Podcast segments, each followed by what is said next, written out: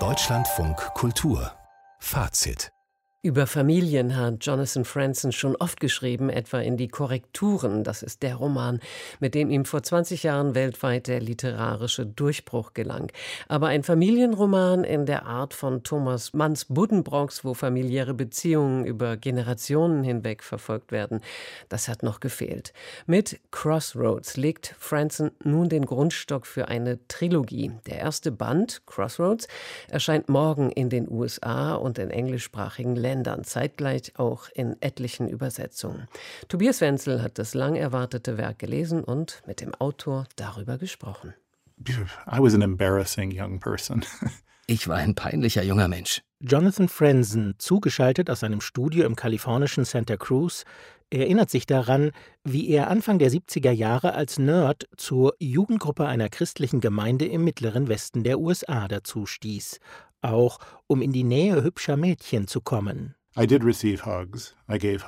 Ich bin umarmt worden und ich habe andere umarmt in dieser Jugendgruppe. Crossroads heißt die Jugendgruppe in Frensens gleichnamigen neuen Roman über die Familie eines Pastors in einem fiktiven Vorort von Chicago Anfang der 70er. Russ Hildebrand, Pastor einer liberalen protestantischen Gemeinde, hat keinen Draht mehr zu den Jugendlichen und leidet darunter, dass der Leiter von Crossroads, der Stadtbibelkreis, eine Art Gruppentherapie macht, wie ein Magnet neue Mitglieder anzieht. Das verstärkt nur noch Ross Hildebrands Midlife-Crisis und so verliebt sich der verheiratete Pastor in ein zehn Jahre jüngeres Gemeindemitglied. Er leiht der Frau Bluesplatten aus, damit sie, die rassistische Vorurteile hat, sich der schwarzen Musik und Kultur und natürlich auch dem weißen Russ selbst annähert. Frenzen erzählt das tragikomisch, allerdings ohne über seine Figuren zu urteilen. This was, I believe, the first novel where I completely succeeded in es ist wohl mein erster Roman, in dem ich der Versuchung widerstanden habe, mich über meine Romanfiguren lustig zu machen. Dieser Roman ist behutsamer als alle meine anderen Bücher. Ein Roman, in dem der Autor freundlich zu seinen Figuren ist. Ein Buch über eine Pastorenfamilie, deren Mitglieder gute Menschen sein möchten und die andere und sich selbst korrigieren, wenn sie etwas nicht politisch Korrektes sagen. Solch ein Roman ist zum Scheitern verurteilt und todlangweilig, vermutet man, und dann verschlingt man die mehr als 800 Seiten und ist fasziniert von Frensens Erzählkunst, so konventionell realistisch sie auch sein mag, und berührt von dieser Geschichte. In der wimmelt es nur so von moralischen Fragen, mit denen die Hildebrands konfrontiert werden.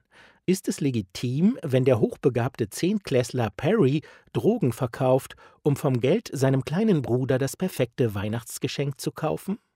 Ist es verwerflich, wenn Clem sein mittelmäßig laufendes Philosophiestudium abbricht, um sich stark zu fühlen, indem er sich während des Vietnamkriegs zum Militärdienst meldet, obwohl er damit seine pazifistische Familie vor den Kopf stößt?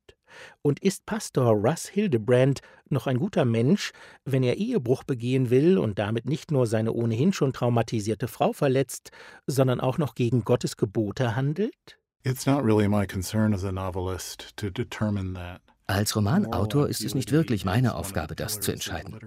Moralische Mehrdeutigkeit ist eine der Säulen der Literatur. Ich habe nochmal die Brüder Karamasow gelesen. Es gibt ja die Vorstellung, Aljoscha sei der leuchtend Gute von den drei Brüdern. Aber wenn man dann noch mal genau nachliest, fällt einem auf, er ist auch nur ein Mensch. Das ist die Art von Literatur, die ich gerne lese und die ich selber schreiben möchte.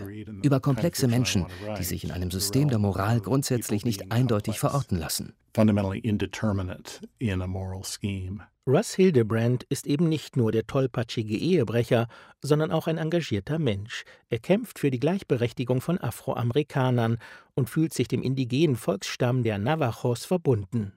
Frenzen, der, wie er einmal schrieb, als Kind der soziale Tod war, ist als Autor ein Meister darin, die Beziehungen zwischen seinen Romanfiguren genauestens und äußerst unterhaltsam zu beschreiben. In der Jugendgruppe im Roman wird die Theorie formuliert, Gott könne man nicht etwa in der Liturgie begegnen, sondern in den zwischenmenschlichen Beziehungen, die man pflege. It was a powerful idea Das war eine starke Idee. Die habe ich den Erfahrungen entnommen, die ich in meiner eigenen christlichen Jugendgruppe gemacht hatte.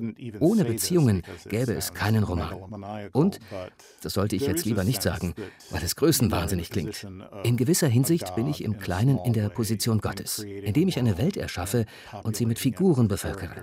Wie Gott in der Wirklichkeit habe auch ich versucht, mich selbst unsichtbar zu machen und die Welt nur noch darzustellen, wie sie ist, und nicht mehr als Autor da zu sein und im Weg zu stehen not be in the way. Und dann verschwindet Jonathan Franzen kurz auch während unseres Gesprächs. Die Leitung bricht zusammen. Aber im Studio in Kalifornien wird weiter aufgenommen, was dieser grandiose Autor zum Tontechniker sagt.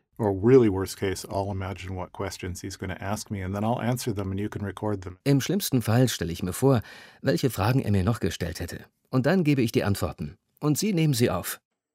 Jonathan Franzen im Gespräch mit Tobias Wenzel, der seinen neuen Roman Crossroads gelesen hat. Er erscheint am 5. Oktober bei Rowold.